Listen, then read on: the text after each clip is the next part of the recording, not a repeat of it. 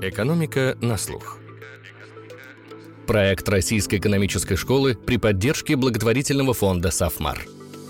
Всем привет! Это «Экономика на слух». Меня зовут Филипп Стеркин. Я редактор подкаста Российской экономической школы. Сегодня мы говорим о том, что занимает значительную часть нашей жизни, а для кого-то превращается в ее смысл – о потреблении. В нашей Zoom-студии ректор Российской экономической школы Рубен Яниколопов и управляющий директор онлайн-гипермаркетов «Прок Перекресток» Леонид Давлатбегян. Как e-commerce, онлайн-торговля, меняет наше потребление, нашу корзину? Как влияет на экономику, на конкуренцию, на инфляцию? Ждет ли нас олигополия в онлайн-торговле? Нашу беседу мы начали с бизнеса и экономики, но постепенно сдвигались к вещам скорее философским. Как от общества идей человечество перешло к обществу удовольствия, здесь и сейчас, к обществу потребления, к жизни в ритме вещей, как диагностировал 50 лет назад французский философ Жан Бодрияр. Об этом ритме вещей и услуг новый выпуск нашего подкаста.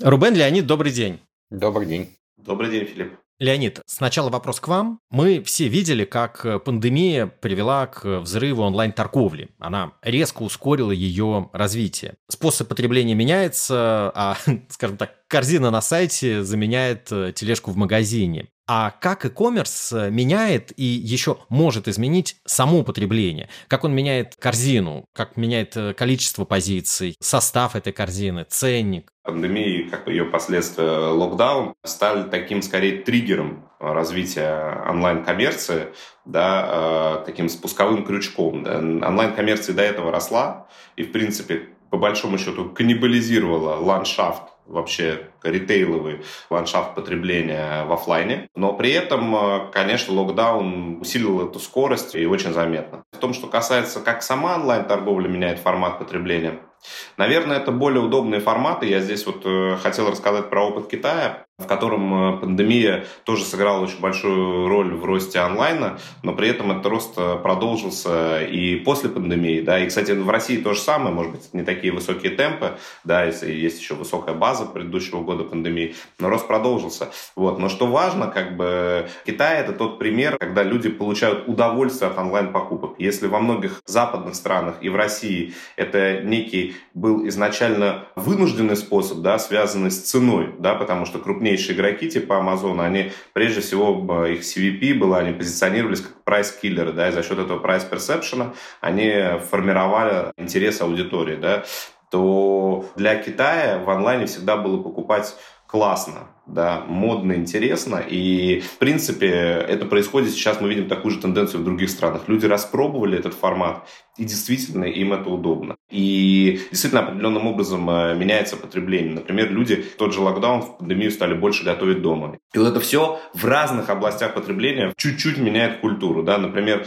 там, я думаю, что все после пандемии мы чаще смотрим онлайн-кинотеатры, онлайн-сериалы, едим что-то дома, проводим больше времени с семьей, меньше времени тратим на покупки. Вот это такой консюмерская культура двухтысячных, да, с поездками в гипермаркеты, выбором чего-то, как бы такого большого набора покупок, забивания багажника, да, оно отходит, да, и мы сейчас видим, что люди четко знают, что покупать, тратят на это меньше времени, тратят времени больше на семью. Такая как бы разумная культура потребления с моей точки зрения. А вот это знание, что покупать, оно как вот сказалось на корзине? Вы наблюдаете вот разницу между корзиной, которая была в офлайне у людей, и в онлайне? Ну, я помню, вот, когда был локдаун, значит, сначала, конечно, холодильник – это лучший друг. Совершенно верно. Да, и ну, еще был этот момент, когда сидишь и ждешь, когда же откроется слот, наконец-то слот открылся, все, нужно покупать это за год вперед, в общем. Потом, естественно, это прошло, холодильник – главный враг. Как э, сама корзина меняется? Что люди как-то начинают по-другому покупать? Я не уверен, что люди прям так вот испытывают такие эмоции к холодильнику, а там друг, враг, заклятый друг. На корзину влияет очень много факторов, да. Это и макроэкономические показатели, да, что люди стремятся к более базовому потреблению, и часть из людей э, стремится покупать, э, там, э, фокусируется вокруг так называемых ТПЦ товаров там, первой цены, то есть это более дешевое потребление. С другой стороны, люди при этом хотят качественную и здоровую пищу, это опять из серии друг-враг, да, потому что смотря что в нем, если это здоровая пища, то может быть и друг. Нельзя уложить в один тренд, корзина стала меньше или корзина больше. В онлайне всегда традиционно потребительская корзина больше, чем в офлайне.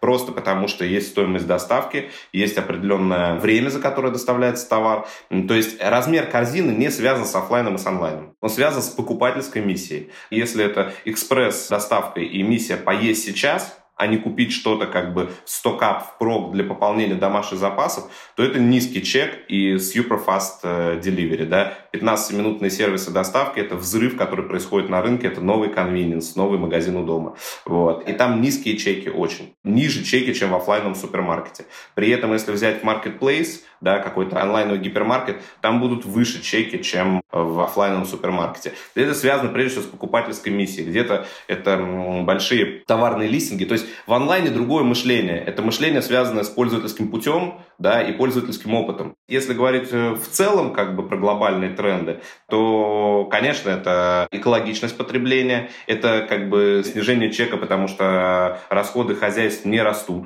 и стремление покупать дешево, но при этом одновременно с этим это стремление покупать достаточно качественный товар то, что мы ожидаем дальше, мы ожидаем там, того, что не будут расти чеки, да, хотя они, в принципе, как бы поддерживаются, в том числе инфляцией, поддерживается рост чека в размере, но я имею в виду, что не будут расти чеки в количестве товаров, да, то есть количество наполнения чека не будет расти. Мы ожидаем рост интереса к э, дешевым товарам и к форматам дискаунтеров. Я думаю, что вы знаете, что один из лидеров по приросту площадей в России, вообще по темпам роста, это компания дискаунтеры сейчас, так называемый hard дискаунтер, то есть такой формат как бы и DLP, ну, форматы, которые постоянно работают с низкими ценами. Вот. И это все оказывает там значимое влияние на ландшафт ритейла и на э, чеки, конечно.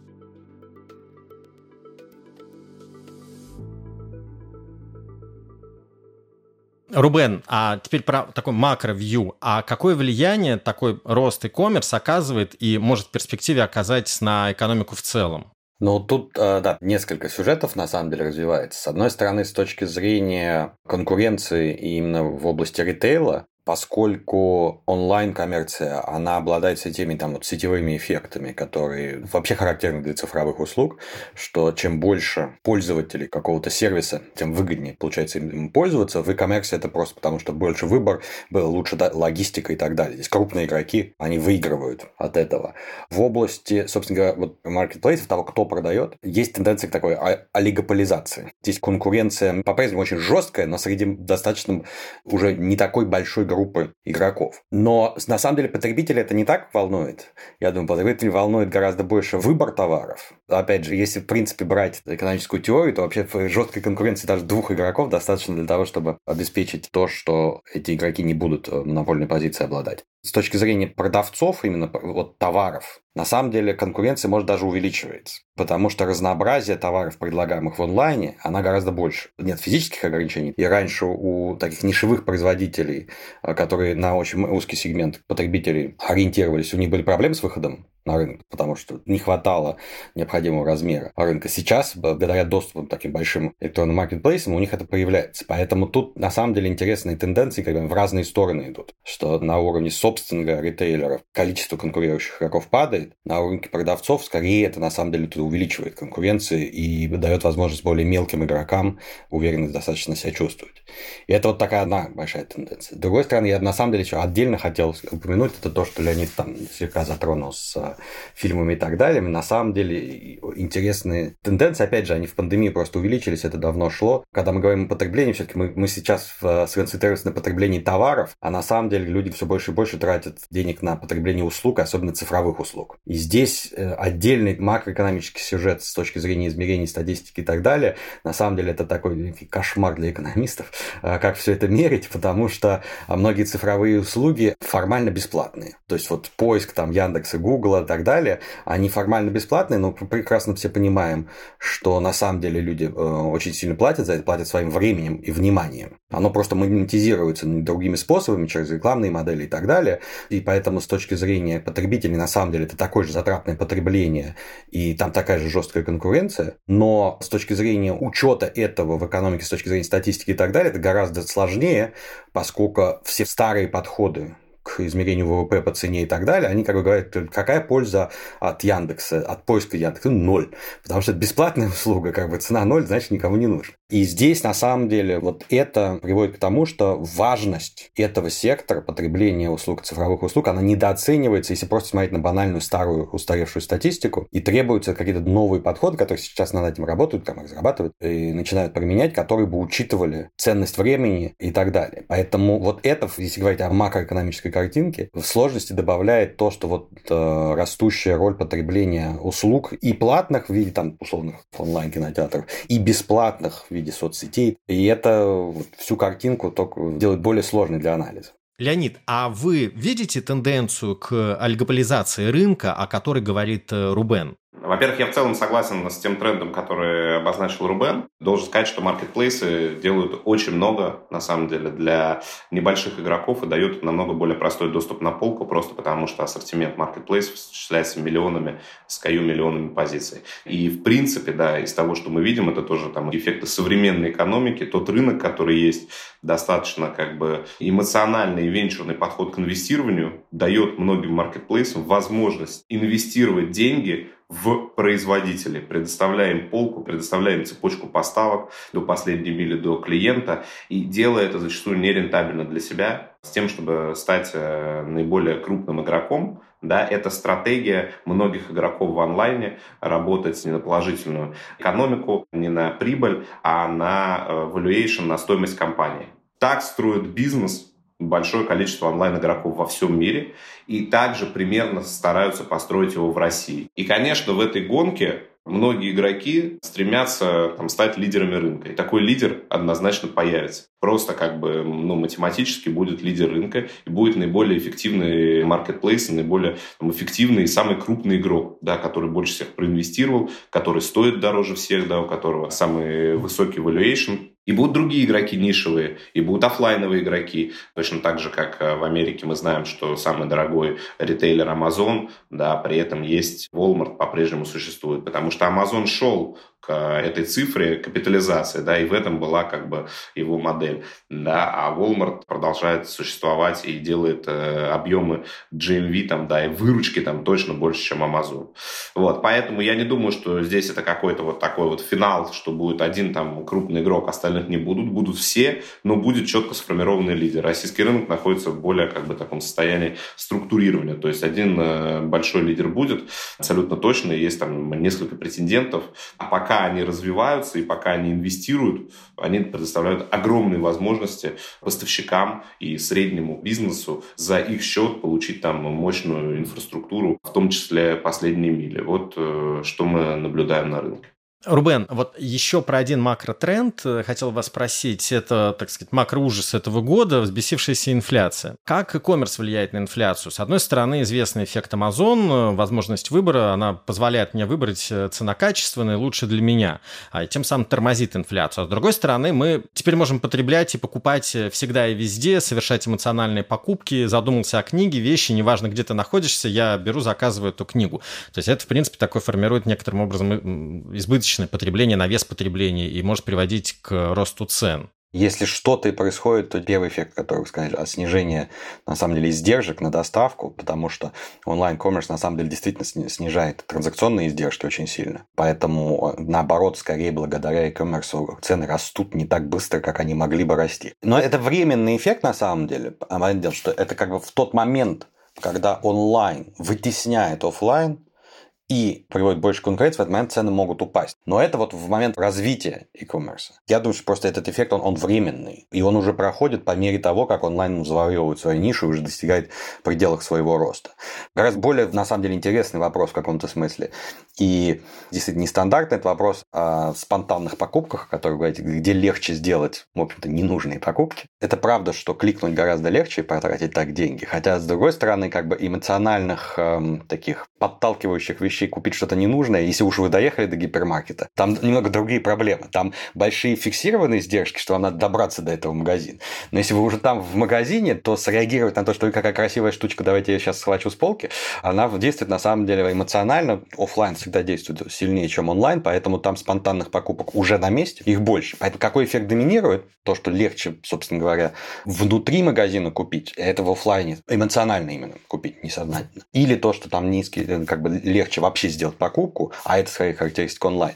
Там они, по-видимому, более-менее балансируют друг друга. Другой вопрос, что на самом деле тут еще по мере развития сервисов, которые предоставляют онлайн, в частности с возвратом покупок, спонтанные покупки в онлайне становятся как бы и возврат их тоже становится легче. И это уже тенденция, которую там в онлайн-ритейлах давно заметили, кстати, европейских и там, американских.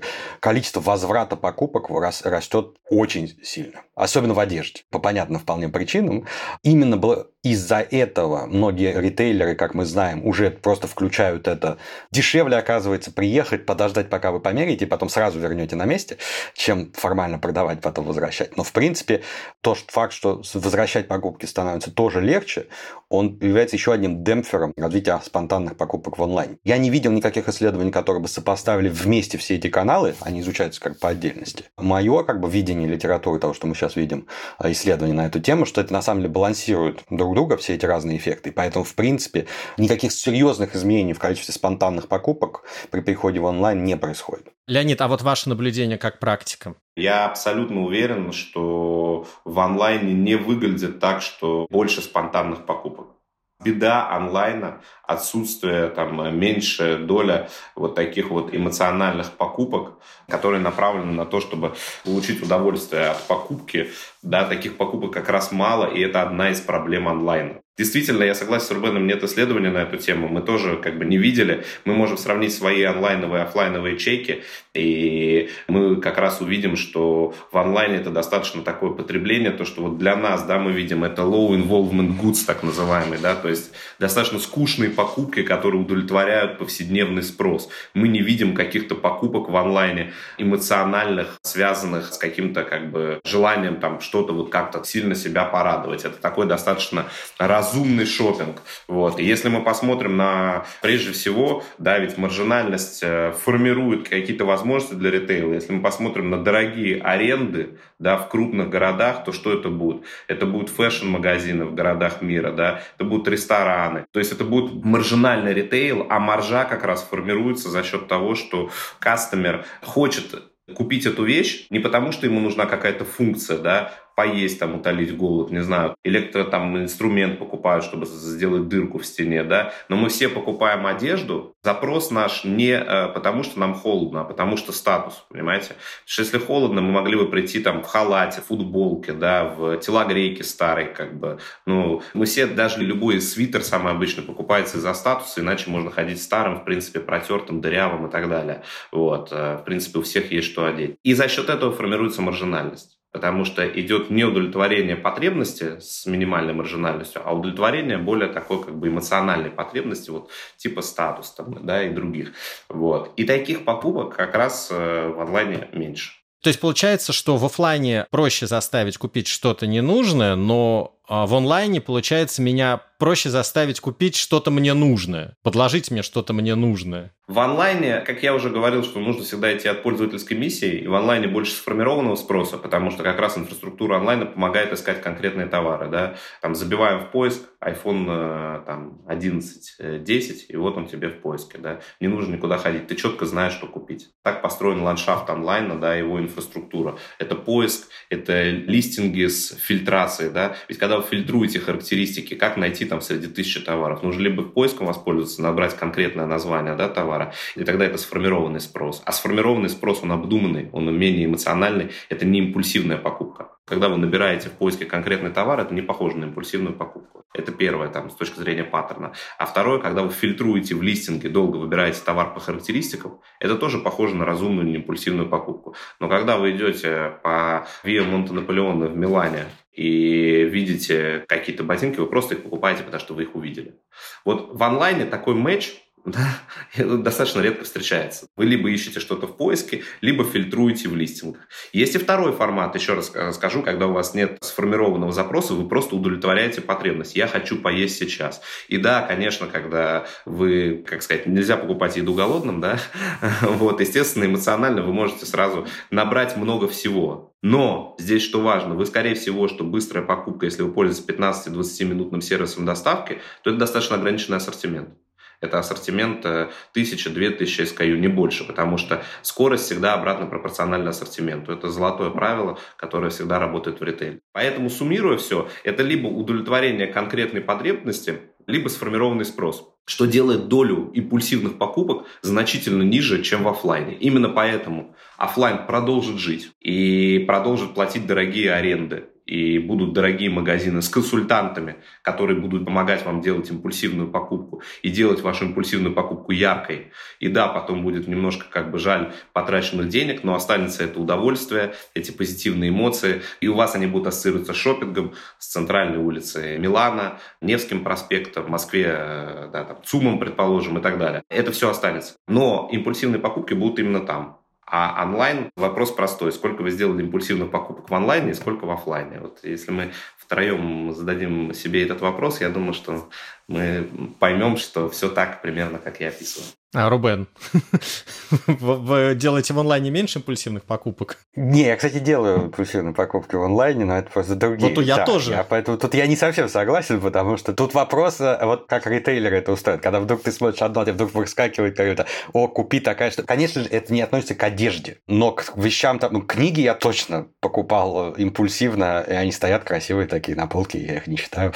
Э, У меня ровно то же самое. У меня выросло две, значит, книг, количество количество купленных, и Лего, значит, ребенку все время. Коробки. Вы не репрезентативны, у вас слишком интеллектуальное потребление, вы не репрезентативны. Книга это, Честно сказать, люди, история, которые прогуливаются по Милану и пока там делают импульсивные покупки, тоже не самые репрезентативные.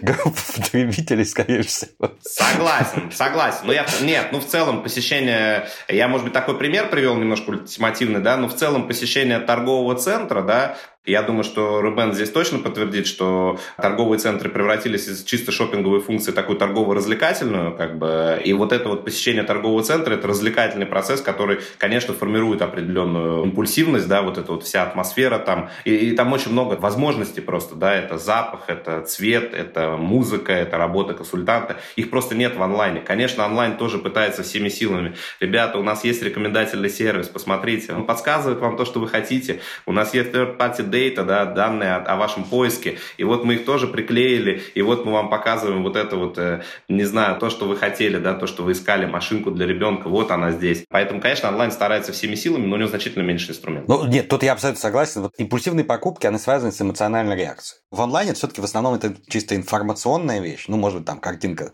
причем 2D, э, картинка. В офлайне вот именно модальность, звук, запах, тактильные ощущения, трехмерность, они все на эмоции заходят гораздо быстрее, и поэтому, конечно, вот способов спровоцировать человека на то, чтобы он эмоционально купил э, что-то в 3D гораздо больше. Это все-таки одно. Про то, что я говорил. Если вы уже попали в магазин крупный, то спровоцировать вас на эмоциональные покупки гораздо легче. Другой вопрос, что вот сейчас, конечно, такая модель, которая была там американская, вот каждые выходные мы в виде развлечения ездим на шопинг. Вот вот она, скорее всего, тоже пропадает. Что это становится более редко, более лакшери. Такое развлечение становится. Мы гораздо реже выезжаем все, да, всей семьей, не всей семьей, но э, в живой магазин э, покупками, и да, уже приехал туда, мы тратим больше на эмоциональные. Но делаем это реже. И поэтому какая из этих тенденций побеждает, вот это, это большой открытый вопрос.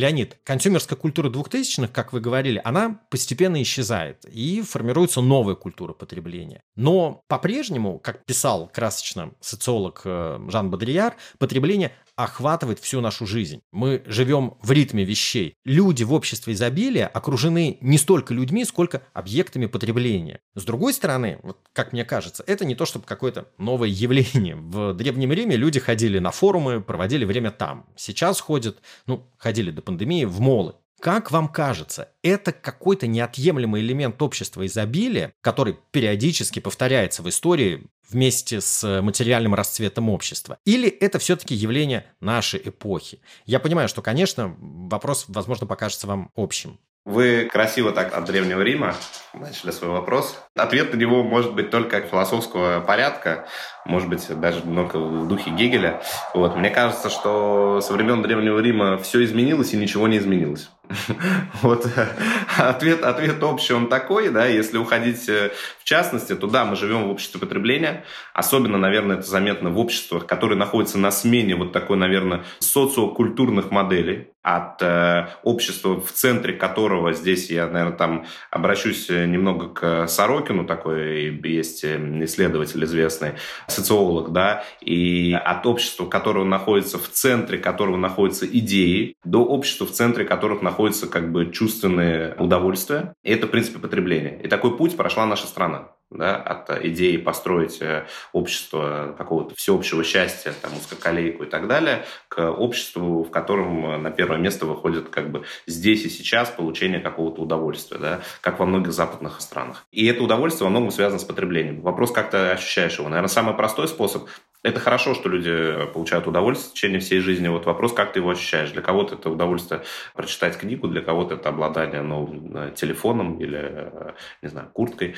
Вот. Для кого-то это вкусно поесть. То есть вопрос, как ты ощущаешь это удовольствие. Конечно, самый простой, наверное, вид удовольствия – то, что можно пощупать руками. Да? Тем более, что этого долгое время не было в таком изобилии в Советском Союзе. Да? И, конечно, в 2000-х там этот тренд работал по полной программе. Сейчас, наверное, как бы общество проходит уже чуть более такие взрослые этапы, и стало понятно, что удовольствие – это не только покупки, как я уже говорил, это время с семьей, это театр, это кино, это книги, это онлайн-кинотеатр. И онлайн скорее участник этого тренда, но вряд ли задает его. То есть он формирует более как бы удобную среду. Да? Опять же, книгу вы можете получить в виде онлайн-контента. Кто-то любит как бы, ну, осязать ее тактильно, да, иметь книгу. Кто-то может ее скачать. Да?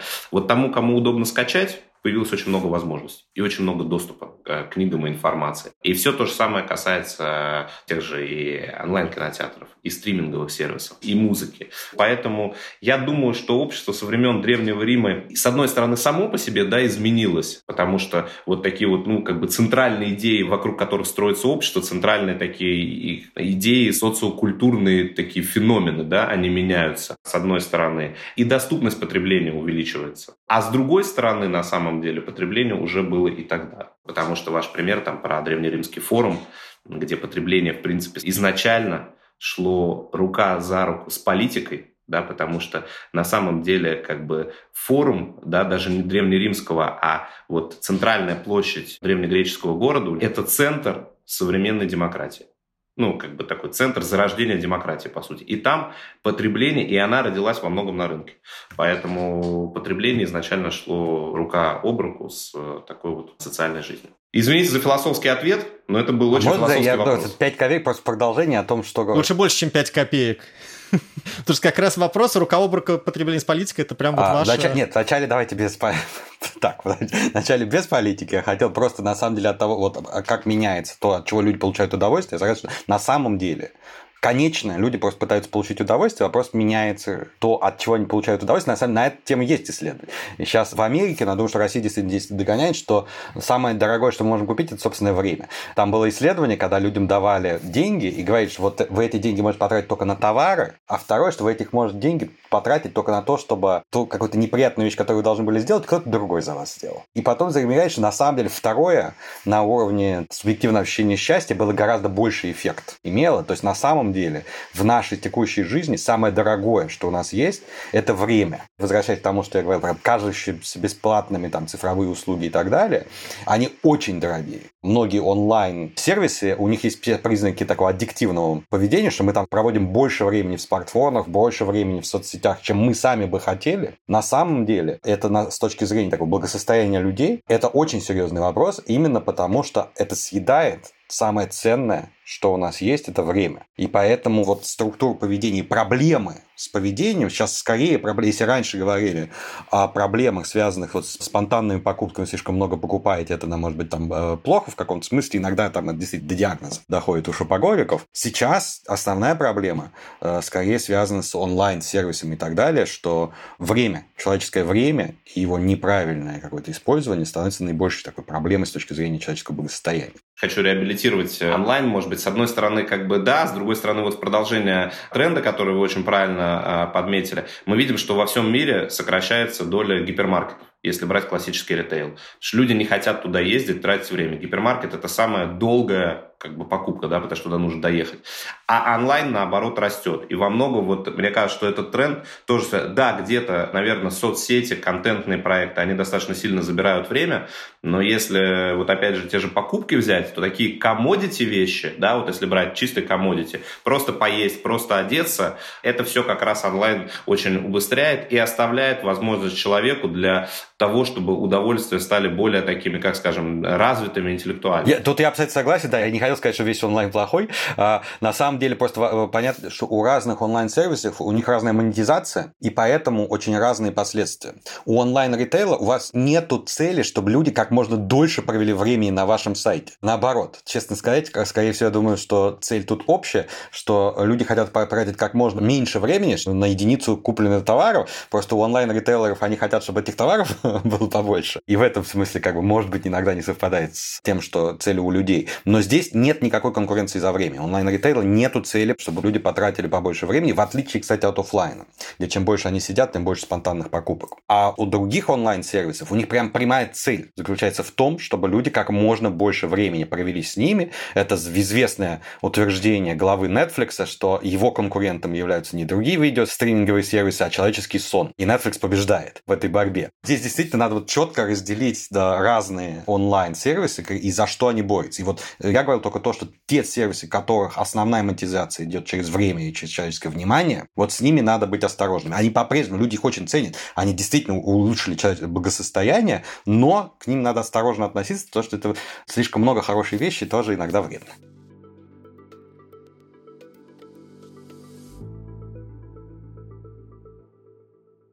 Мы начинали с холодильника и постепенно начали сдвигаться в сторону политики. А холодильник, как мы знаем для политики, вещь важнейшая. И это показывает реакция властей на всплеск инфляции. На, в общем-то, рыночное явление они отвечают административным ограничением цен. Рубен, к чему такое вмешательство приводит? Вот вы как раз в недавнем выпуске «Экономики на слух» обсуждали роль государства и обоснованность его вмешательства в рынок. Насколько сейчас обосновано, оправдано это вмешательство в рынок? Ну, я последовательно поддерживаю своей точки зрения, что это очень вредно. Проблема не заключается сейчас в том, что зарплаты низкие. Это действительно социальная проблема. Рост цен – это общая, на самом деле, мировая тенденция. Это действительно инфляция, которая наблюдается во всем мире. Другое дело, что она действительно социально очень болезненная, потому что прежде всего идет инфляция на товары, которые наиболее бедным слоям населения, там продукты, собственно говоря. Поэтому тут еще вопрос неравенства играет очень большую роль. Но любые вот такие вмешательства государства, они приводят только к искажениям. Если вы заставляете продавать по низкой цене, это либо означает, что у вас является дефицит этих товаров, потому что просто невыгодно продавать, либо падает их качество, опять же, потому что никакой выгоды от того, чтобы увеличивать качество, когда вас заставляют держать низкими цены, нет. Либо растут цены на другие товары, потому что вам как-то надо кросс-субсидизировать это.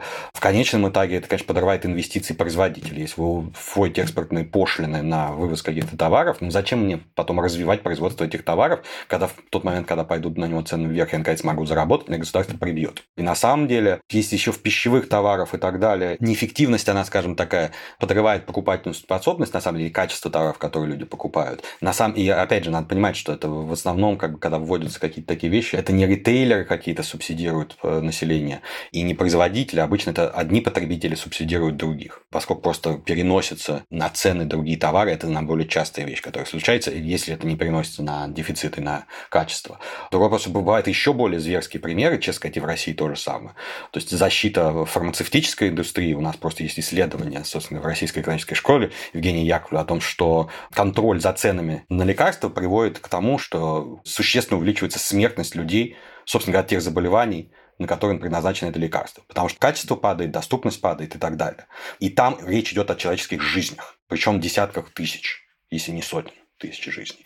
Поэтому я очень отрицательно отношусь к этому. Это попытка заткнуть такую зарплатку, поставить решить очень краткосрочные проблемы ценой очень негативных долгосрочных последствий. Леонид, а вы видите какие долгосрочные риски вот в этой попытке? Я, это вообще мой любимый вопрос про цены и государственное регулирование. Простой ответ, не хотел бы комментировать эту историю. То есть любимый ваш вопрос, на который вы не... Могу вы что-то про Древний Рим. Если серьезно, смотрите, мы здесь сотрудничаем и изначально сфере ритейла не очень высокая маржинальность в этом бизнесе. Это данные доступны публично. И ритейл делает все, а онлайн-ритейл делает больше, чем может, в том, чтобы сформировать низкие цены для потребителей. Те цены, которые как бы есть, они формируются макроэкономическими факторами. И, в принципе, про то, что деньги должны обесцениться, потому что денег в экономике очень много, значительно больше, чем того, что можно на них купить. Это имеет отношение и к бумагам компаний, и к непосредственно товарам. И ритейл делает все, чтобы цены были низкими и даже удерживает на ряд товаров минусовую маржу социально значимых. Поэтому я думаю, что здесь мы делаем все, что можно. Какие-то вопросы регулирования комментировать не готов, но я думаю, что те рыночные механизмы, которые есть, они работают на самом деле хорошо, именно рыночные механизмы. И на самом деле, если посмотреть, вот в России вообще хороший ритейл. Если честно, философское такое настроение, я философски скажу, что в России хороший ритейл. Вот если вы воспользуетесь услугами как бы в западных странах ритейла, то вот будет заметить, что Россия не сильно отстает. В России не хуже рестораны. В России очень хорошие приложения банков, да, очень удобные. И это все сделал частный бизнес. Я вот хочу как бы вот на это обратить внимание, что частный бизнес сделал очень много хорошего, удобного клиентского ландшафта. Да. В России хорошее такси, например, да, которое сделала там тоже известная российская IT-компания. Да. Поэтому я думаю, что то, что делает э, частный бизнес э, в России, это хорошо и конкурентно на международном уровне. И, кстати, да, вот даже те же гиперлокальные сервисы 15-минутные, 20-минутные доставки, которые меняют ландшафт сейчас всего ритейла, их очень часто российские предприниматели экспортируют на Запад и делают э, на западных рынках очень успешные проекты в этой сфере. И очень сильно растет их оценка. И здесь мы уже видим, как российский бизнес меняет какие-то международные ландшафты. Таких примеров, кстати, много и в области того же финтеха. Поэтому хочу сказать, что там вот, где работали рыночные механизмы, и российский бизнес работал в рыночных механизмах, там все хорошо. Государство регулирование комментировать не буду. Спасибо, Рубен. Спасибо вам большое, Леонид. Всего доброго. До свидания. Да, вам спасибо, Филипп. Интересный разговор. Хорошего дня. Вот так от e-commerce мы постепенно перешли к Древнему Риму и Древней Греции, потому что действительно в истории меняется все и ничего. Но в моменте e-commerce, к сожалению, во многом под воздействием пандемии, меняет, если не парадигму общества потребления, то ритм потребления. Меняет то, как мы расходуем наши ресурсы, в том числе и самый ценный – время. Это был подкаст «Экономика на слух». Ищите нас во всех подкаст-плеерах, оставляйте комментарии и отзывы и рассказывайте о нас друзьям. С кратким содержанием выпуска можно ознакомиться на сайте guru.nes.ru. До скорых встреч!